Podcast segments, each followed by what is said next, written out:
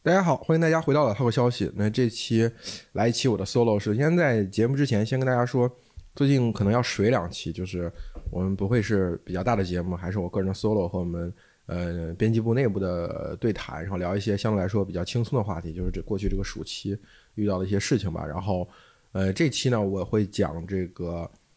从地震开始讲起吧，因为其实这个话题呃熟悉我们的老粉也知道我已经讲过两次了，最早在呃，应该是二零一七年的时候，就是我写过一篇文章叫《呃地震九年》，然后呢，这篇稿子至今来说，我看我回过头去看，其实还是信息还是不不过时的，基本核心的矛盾还是写出来的。但是最近不是刚刚四川泸定的这个地震又发又发出了嘛？然后我作为一个地球物理学呃毕业生，天生的敏感，还是第一时间先去看了一下，呃，看了一下这个地震，然后先看了。那个中国地震局地球物理研究所他们那个发的那个地震速报解析，对吧？一般来说，像地震发发出来之后，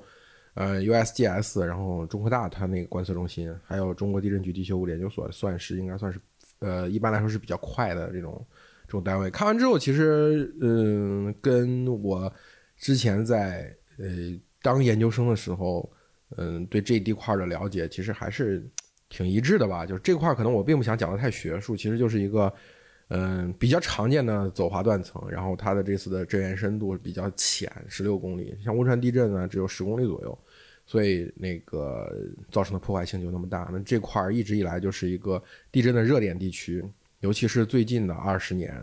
嗯、呃、研究方法也比较热，所以呃用这种大地观测 G P S 呃微小形变的观测呀，还有这种地质啊、地球物理的各种方法都去，呃，试过一遍。其实大家都知道这个地方算是地震的高发带。然后其实现在比较好的就是有了有，一个是地震预警，像这次给了成都接近一分钟的预警时间，对吧？预警跟预测这个区别我也不讲，这网上其实都有很多。嗯，重点其实我才讲的东西，我在微博上其实已经已经通过两个短小微博讲出来。就是我在当年走这条线的话，就是从呃成都平原的西侧，我们现在比如说我刚从成都车站。我、呃、回来没多久嘛，那中间在在河北在杭州待过七天才才才才回北京的，然后反正挺麻烦的。但是你其实就到过成都人都知道，你从成都往西边一看，其实能够看见山的，对吧？好多人说，哎呦，这从在成都就能看见青藏高原，其实还不算青藏高原，但是那片山地就是就是构造出这个成都平原的一个核心的地质构造单元。然后我们就是写论文时候天天写啊。啊，松赞松潘甘孜地块下面的这些结晶基底跟扬子板块之间的这个碰撞啊，就巴拉巴拉巴拉这些东西。这次看了这些地震的速报解析之后，然后这些当研做研究生时候那些记忆就又就又回来了。就是我那时候跟着导师、跟着这个单位的这个考察组，呃，沿着那条线走的时候，我我其实最强烈的感受就是，为啥我们要这么多的中国人要住在这些地方？那些地方基本上都是依山傍水而建的。通常意义都是在，其实它离成都的直线距离并不远。你你会发现，从成都真的是我说的，你能看见那块山。你走的话，直线距离我觉得就肯定是不到一百公里的，一百公里左右吧，我估计。就是你你进入这个山区之后，你会发现，你过过大概呃五十到一百公里就会有一个类似小自然线这样的地方。然后呃，我们去观察了一些地质现象，然后你会发，你会就你就会想，为什么大家要住在这些地方，对吧？这个地方其实从地震的安全性评价上来讲是非常不安全的。它它基本上都是依山傍水，一一个小河冲击冲击下来的河谷，然后在这地方有一片土地，然后大家在这里面耕种，形成了一个农业县。然后现在后面中国发展了工业化了之后，这个农业县就按照发展旅游业啊，发展呃工业其实还是比较少，主要是发展旅游。当然有一些三线建设时期的，有一些军工厂是要迁到这些山里的，为了备战备荒嘛。后来仔细想一想，这个问题就是他们为什么要住在这些地方的？如果说大家都住在成都平原里面，是不是会更好？其实你要单从纯粹科学的角度来讲，确实是这样。就你为什么要住在这些地方？你住在成都平原里不香吗？成都平原这个地方它是个盆地，它有非常厚的冲积平原，这厚厚的第四期沉积对地震来说是一个非常好的防护垫。就是哪怕这呃西部这些山区，无论是龙门山断裂带还是南部横断山脉那那些构造地质单元，它所形成了大量的地震。它在结晶基底上，在岩坚硬的岩石基底上传播是非常快的，但是它传到这个土壤层上，其实很快就消解掉了。就哪怕成都经过汶川地震，大家看，呃，成都有楼塌吗？没有，最多有一些裂缝什么，也不会造成什么人人员的伤亡。那为什么大家非要挤到这些山区里面呢，那我我发条微博就说，那先民们就是因为盆地盛不下了嘛，所以要沿河而上去寻找那些可以垦垦植的地方，然后去哪怕拥有了一一人只有一亩半亩的田，那么用东亚的方式精耕细作，能够养活住人。当然我发完这个东西，有些人给我抬杠说说四川的先民是从山上到成都平原的，尤其是修都江堰之后解决了水患之后才在成都平原里面这个繁衍起来。我就说我所讲这个先民主要是指湖广填四川的，对，张献忠之后的，张献忠土土川之后的，通过呃呃就是就是湖广的移民移到了四川，然后一开始这个地方真的是天府之国，沃野千里。那后面随着人口压力逐渐增长，因为大家都知道清朝的时候中国人口出现了爆炸式的增长，那增长到达一定程度之后，这个盆地自然就撑不下了，他就要往盆地四周的山地里面去找，对吧？基本上就深入这些山脉大概两三百公里吧，对，都基本上这样，所以大概往里面会形成一层到两层的这个县，然后再往西边可能都是藏民了。对吧？就是像比如说像像出丁真的那理塘什么的，对吧？但但是像泸定这片，泸定汶川这片，其实汉民还是主要是汉民，汉民比较多。就这就是我说的先民。我说的我说我说我说这个先民不是指什么三星堆的先民，也不是指人类走出非洲的先民。三星堆的先民其实引起了国内的一些学者说的是不是中国的这个文化有部分西来的成分，对吧？从苏美尔人从。从这个两河流域迁迁徙过来的，因为可能他在三星堆的这个文明当中找到了一些跟这个两河流域文明相共通的什么元素之类的。当然，这只是一种说法，就跟呃这两年这种说法其实很不讨喜的，因为毕竟我们还是要提倡中国的这个文化啊，五千年来它主要还是我们内部这个自发形成的嘛。然后而且这不连续的不中断的，一直是中华文明的历史。这个是所谓的正能量，所谓是主流。那个那个说法就。其实是呃，现在来说比较非主流的，但是它也有一定的一一定道理，它提醒我们中国的文化跟外国还是有非常源远流长的这种交流，可能啊，可能的交流的因素在的。当然，这个东西就就扯远了。我讲到这里，其实呃，不是在讲这些关于四川人的这些东西，而是在讲关于现在的中国人的东西。就是现在来讲，我说这些地震的断裂带其实都是非常危险的。根据资料，二百年有。呃，四川这这个地方大概有八次以上的七级以上地震，那其实大家、呃、可能很多人记忆当中没有那么多次，对吧？新中国建国之后，然后比较清晰的就是两次七级以上的地震，然后尤其是汶川这次七级以上的地震，呃，其他的大家可能记得不是很清楚，一部分是因为、嗯、年代比较久远，大家没有形成一种公共记忆，另外一个就是说。这个地震它在青藏高原的东侧，在四川盆地这个地方，它是一个倾斜面，它是一个七十多度的。这个这个这个倾斜面，它你越靠近成都平原的时候，它这个倾斜面它越靠里，它越靠底部，它离离地地表越深，所以越深的话，这个能量传播到地表，它影响越小。所以就是往往是如果说地表离距离地表深度比较浅的时候，它就靠西边在山区震，影响不到成都平原。然后它离成都平原很近的话呢，那它又离又很深，它的破坏性又很小，所以它必须恰好。就在离成都平原有一定距离但是又不会太远的地方，那这个时候它的破坏力是最强，尤其像汶川地震，它沿着断裂带从南向北进行传播，它不是往成都平平原里面进行传播。你会发现真的汶川地震是一个影像资料比较充分的这个地震，我们可以真的可以看到像像这个什么映秀啊北川那些地方，那那一个县城一个城镇在地震到来的时候就像那整个城镇像液化了一样，它非常恐怖的。这就是这个应力，这个能量的传播，沿着断裂带它的传播，它是非常强，它的衰减是非常小的。你去看那个呃汶川地震的这个这个破裂面的这个这个这个这个距离啊，包括它的能量的传播，它真的南北向这个的传递是非常的，就整个南北向都是很红的一条像像法棍面包一样的这种形状。所以说它这种传播方式就是沿着断裂带生存的这些山区的县城，它会造成毁灭性的打击。所以二百年七次，可能真正像汶川地震毁灭性这么这么强的，可能就两三次。但是它，我觉得我在写微博的时候，我说这就有点像黄河之于黄泛区了。其实黄黄河的决口大大大大小小的决口也也很多，但是真正意义上能够能够让黄泛区的人民，像河南、安徽、苏北的人民有非常清醒印象的那些，那可能就是比如说炸花园口那次，对不对？就是它。它造成的损害是是是挺大，但是相对来说，我觉得，呃，因为我说，毕竟它是在山区嘛，远稍微远离成都平原，所所以造成的伤害可能还是没有像黄河对黄泛区人民所造成的伤害那么大，但是它依然还是一种，就是今天我们讲我们中国人对于灾难的耐受能力其实是呃处理灾难的能力是增强，但是对于灾难造成伤亡的忍受程度是大大降低了。你像这次现在已经爆出来的是这次泸定的地震是四十六，大家都已经非常伤心了，你想这汶川地震是多少个，那是多了多少个数量级。所以其实我觉得就我在思考这个问题的时候，就是其实如果说四川没有这么多人，大家都可以生活在成都平原上，那其实汶川地震所造成，就是类似于汶川这样地震所造成的灾难其实就不会这么大。对于四川盆地里面相对真的是安全很多，我这种感受真的是在我做学地球物理的时候，我那时候第一次感觉地球物理这个技术本身 的, 的东西它是取代不了很多社会人文的东西。你比如说我在我最近还去了一趟呃这个西北，在西北见了几个，在西安见了几个老同学，大家有的是做石油的研究，有的是做煤炭研究的，还有做纯理论研究的。就很多年之前走那条线的时候，其实当时就有一个疑问嘛，就是说哎，我们这边怎么这么多人，我当时跟同学一次去，当时还不是跟研究所的同学，跟研究所跟单位一块去的，是跟同学，他当时在呃做这个一些横向的项目，对，就是横向项目其实就是跟企业联合的项目。其实你会发现你呃那个那个假期跟他一块去的时候，我就发现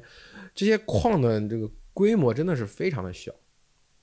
它非常小，就导致它有大量的这种，它又不像国家国有国有工矿企业有那么强的资金实力，它有很多的技术专家，它其实它那个安全生产条件，我觉得都是相对来说比较是凑合的。对，其实我觉得还是比较危险的。我当时就有个疑问，就这么小一矿能不能不开采？能不能如果如果不开采的话，它不是不是就没有这些安全问题啊？它也不会有环境污染问题啊？这些很多安全问题跟环境污染问题都是由于这个矿本身的它的品位、它的储量、它的分布形态所导致的。你说比如说同样是煤矿，如果它是像外蒙古、像澳大利亚那种特别好的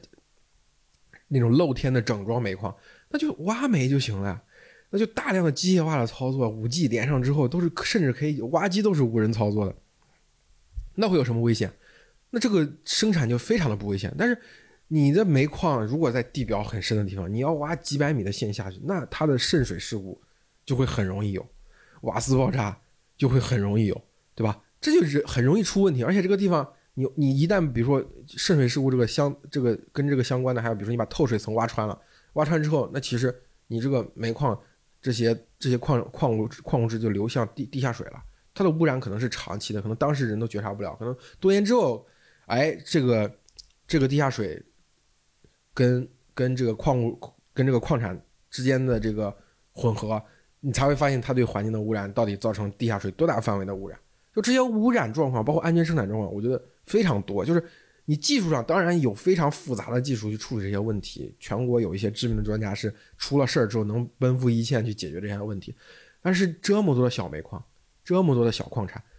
你你根本有些东西，就今天这个安全生产在头在向头部集中，就大量的国企去兼并了这些小矿之后，那其实有些停止开采，有的有些纳入这种大的集团的管理了。其实还好，你要想在比如说九十年代或者两千年初那个时空下，那你就想多少人就引入尘烟了嘛？就最近那部很火的电影就叫《引入尘烟》，你就不知道这些人他就消失掉了，也不会有任何的记录，有什么呃赔偿？嗯、呃，就像那个时候我们看的有些社会新闻，那就赔偿，那些老板就是无所谓赔偿嘛，一个人命多少钱赔就赔呗，对不对？那还有像我我昨天写微博时候提到的，就是就是贾樟柯拍那个电影《山河故人》，对吧？那双主角，一个张仪的这个主角，那他要挖矿挖煤，然后去开加油站，什么实现了财务自由，走上人生巅峰，最后移民了。那这个真正在煤矿干活他的兄弟呢，跟他其实是从小一起长大的，那他就得上职业病了，一直没法治，对不对？这个其实就是我觉得他他环境污染跟安全生产层面的东西，我觉得还是取其次的。对，最重要是对对社会的那种影响。啊，外外地的资本也好，就是东南，比如从福建、浙江来的很多人，在那儿承包了煤矿之后，承包了小矿产之后，他采完之后，他也不用那种特别好的生产的规规范跟跟这个设备，他就采完之后赚到钱就走了，他留给当地留下的是满满满地疮痍。这种情况，其实我当时就就有这种想法，就是这个煤矿如果不采，行不行？就我们就采那些大的整装的露天的煤矿，我们就是像像像像我刚才说澳大利亚跟这个外蒙这样的好的煤矿有，我们其实在新疆跟内蒙其实有也有些这些特别好的煤矿，但是它毕竟有限，对吧？我们的公司不太像不太可能像西就像国外的这些矿业巨头全全球范围内去并购这些特别优质的矿产资产，对吧？然后中国人中国的工程师中国的技术人员去那儿开矿，对吧？然后开开开的开到开到矿产能够支撑我们自己的工业化。那毕竟在早期的时候我们没有这样的可能性，没有这样的机会。那谁都知道那些矿场好，安第斯安第斯山脉两侧那些那些这个岩浆侵入形成的矿脉，那品位又好又好开采，对吧？像像这个像这个中东地区的油田又又浅，对吧？构造又又简单，又不需要那么多复杂的工艺，井打下去就直接上来出油，哪像我们的油田，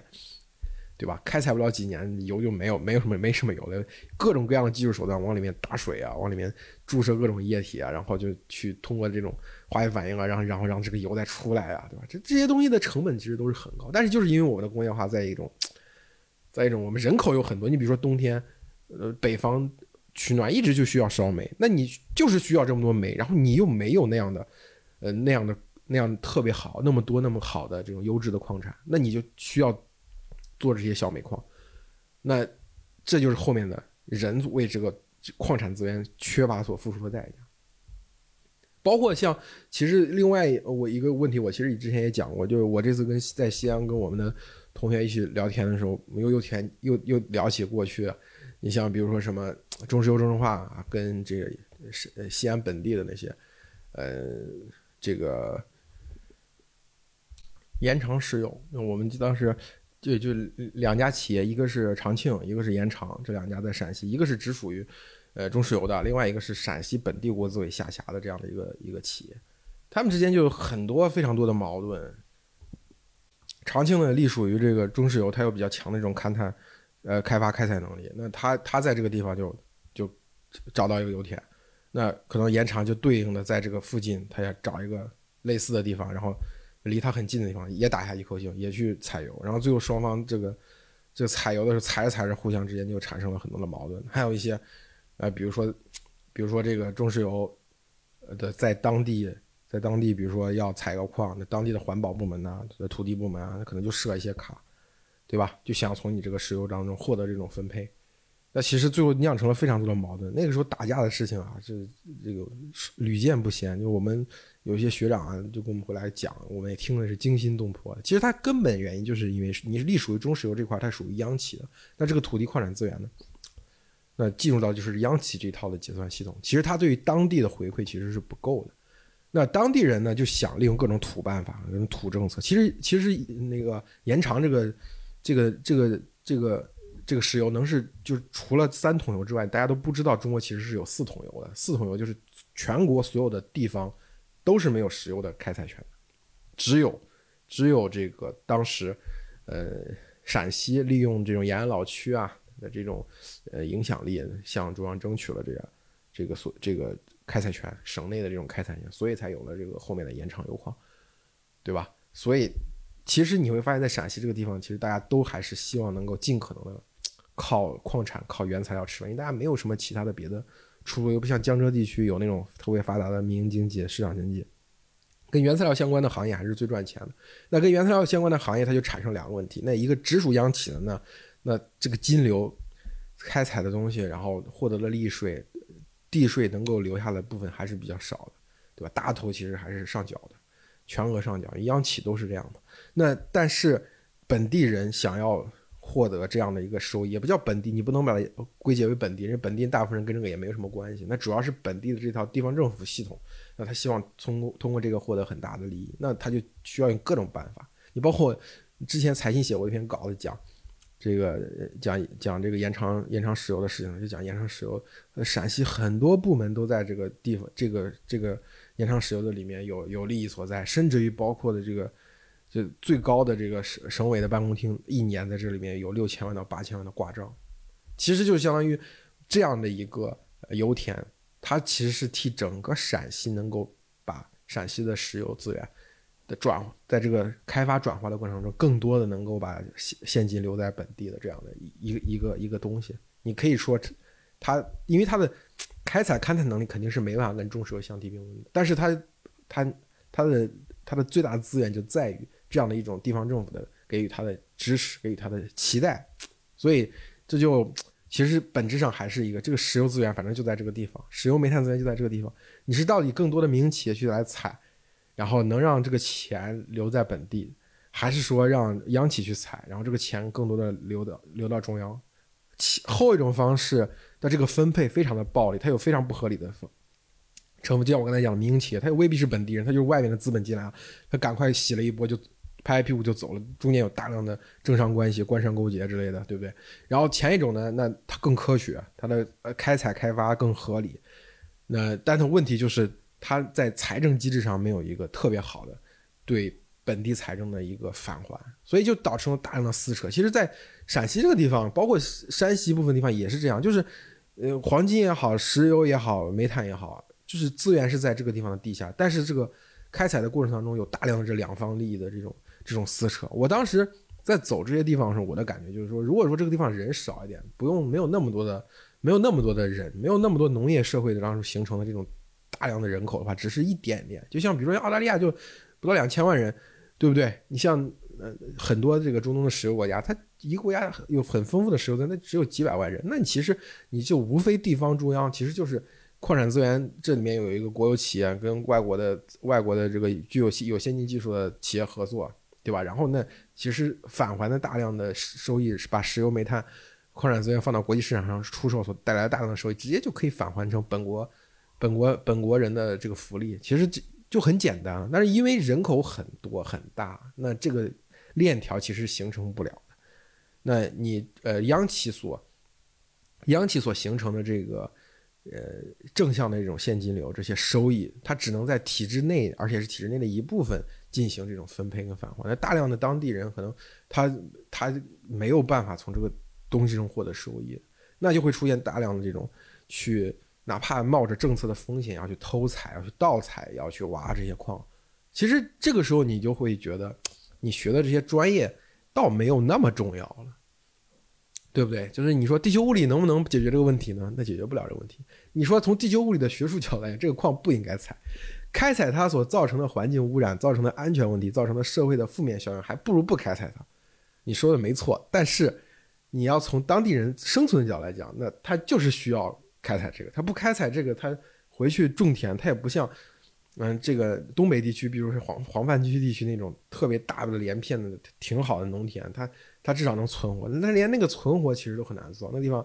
这个这个、戈壁千里的，对吧？而且这两年环境好一些，前两在比如九十年代末、两千年初的时候，它环境更差，那它有什么出路呢？对吧？它各头都不占，它唯有的就是它地下这个资源，而地下这个资源怎么分配这个事情，那合法合理的方式的分配是有一定的。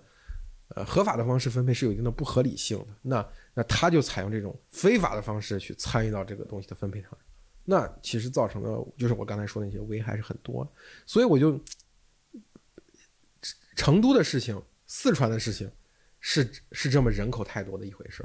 其实西北也是人口太多的一回事。如果人少一点的话，其实真的我觉得很多问题都相对来说比较好解决，就是人多。都要在一个碗里面吃饭，那这个碗怎么分可能都不够，就会催生大量的不合理的事情。所以我其实真的对那些现在很多像人口专家也好，还有房地产专家也好，一一一想到没有人口红利了，天天就愁啊，天天在这网上呼吁啊，从从梁建章到任泽平，那现在也有一批像董潘这样的房地产专家也进来，天天大大量大量的鼓励生育，觉得中国人就得得是要有人口红利。但是我其实真的对这个问题，就基于我个人的经验，当然我个人经验也可能存在一定的偏见，但是播客嘛，不就是一个我们每个人发表自己偏见的这个舞台，我就要讲出来我对这个事情的看法就是这样。我觉得中国人还是太多了，你你如果中国人的这个就是生育率，比如说真的我从嗯每年接近两千万的这样一个数跌到现在一千万左右，那当然会带来很多养老的问题。但是我觉得就像六零后四零后，我们之前每一代中国人他都要解决自己这一代里面的一个核心问题，我觉得他们的问题比我们八零后所要面对所谓养老金的亏空啊什么这些问题都要难很多。我们相对问题是很简单，我其实认为八零后是有手有脚的，你说真的干一辈子也就干一辈子吧，那那没什么。我们某种意义上比我们的前代人享受到了完全的城市跟工业文明所带来的这个好处，那累一点辛苦一点，然后我们这代人从从头干到尾，对吧？从我们二十岁一直干到呃八十岁，我觉得也不至于那么悲惨了，对吧？劳动最光荣嘛，我觉得这个问题不是个大问题。就是如果中国的人口就在这个缓慢减少、缓慢流失的过程当中，我们八零后要承担属于自己的这一世代的这种责任的话，我觉得是也算是我们为这个社会所做的贡献。因为我们我觉得我们八零后享受到的非常多的自由也好，呃，物质的极大丰富也好，至少从一开始并不是我们创造，就是我们的初始条件其实比我们前代人好。当然有些人说啊，六零后刚参加高考，对吧？有什么时代红利，我们八零后就没有赶上，我们又赶上了高房价，对吧？又赶上了当时教育教育领域各种各样的不不合理的收费，计划生育什么巴拉巴拉的，到最后，呃，这些坏事我们全赶上。但是每一代人再去论述自己的这个这一代人的时候，都会采用这种类似的修辞手法。那六零后也会讲啊，我们当年怎么怎么样，遇到遇到文革是什么什么样的，对吧？后面遇到八十年代的什么运动又是什么什么样的，对吧？然后九十年代下岗又什么什么样，他也可以传出一部这种我们这这一代人受苦的历史嘛。所以我觉得八零后可能我觉得还是应该就比较平静的看待这个问题，就是就是可能自己这一代人在面对后面没有人口红利，其实也不叫没有人口红利，我觉得可能对于八零后来说，呃，至少二零一零年之后有大概有有这个五六年的小生育高峰。也不至于后面没有人，他可能更严重危危机更严重的应该是，我就说二零一二年到二零一八年这六年之间的人口的小高峰，呃，出生的孩子其实就是八零后的孩子们了。就是你八零后的孩子可能主要就是在这个二胎高峰出生的，那这个二胎高峰出生的孩子，他后面到二零一九年之后就面临着人口的断崖式的下降，他们真的是。他们出生的时候人口是一千七百万一千八百万，所以人学区房一一房难求，对不对？我们今天北京的学区房，各地的学区房其实都是在这个时候，就他们上学的时候，一直到二零二三年或者二零二零二零二五年，都会处于一个学位比较紧张，房房学区房位于高位的这样一个平台。但是等到呃二零一九年之后出生的孩子，二零二五年他开始要上学的时候，你会发现那时候学位就没有那么紧张。所以我觉得真正意义上面临这个断裂的人还是八零后的下一代，一零后。所以大家也不必就是太矫情吧，就所以这期其实零零碎碎鸡零狗碎的讲了这么多东西，其实就是一种基于过去的经验的一个判断。就是我觉得就中国人口的缓慢减少其实真的并不是一件什么坏事，我觉得中国的这块土地呃少承载一半的人甚至更多的人，其实给他的子孙后代所带来的呃福利应该是挺好的。要而且尤其如果你想象整个呃以我们以胡焕庸县为分界线，如果我们的呃西北整个西北地这叫胡焕庸县的西北部，它的呃承载人口很少的话，那其实它某种意义上可能形成一种类似于这个这个呃西方类似于澳澳洲类似于这个北欧一些国家一样，就它人人均资源非常丰富的时候，其实大家很多问题真的就解决。而东南部人口相对来说比较稠密，搞市场经济啊，搞开发啊，搞发展，我觉得其实这有一个国家内有两个不同的经济体互相对冲，其实也挺好的，对吧？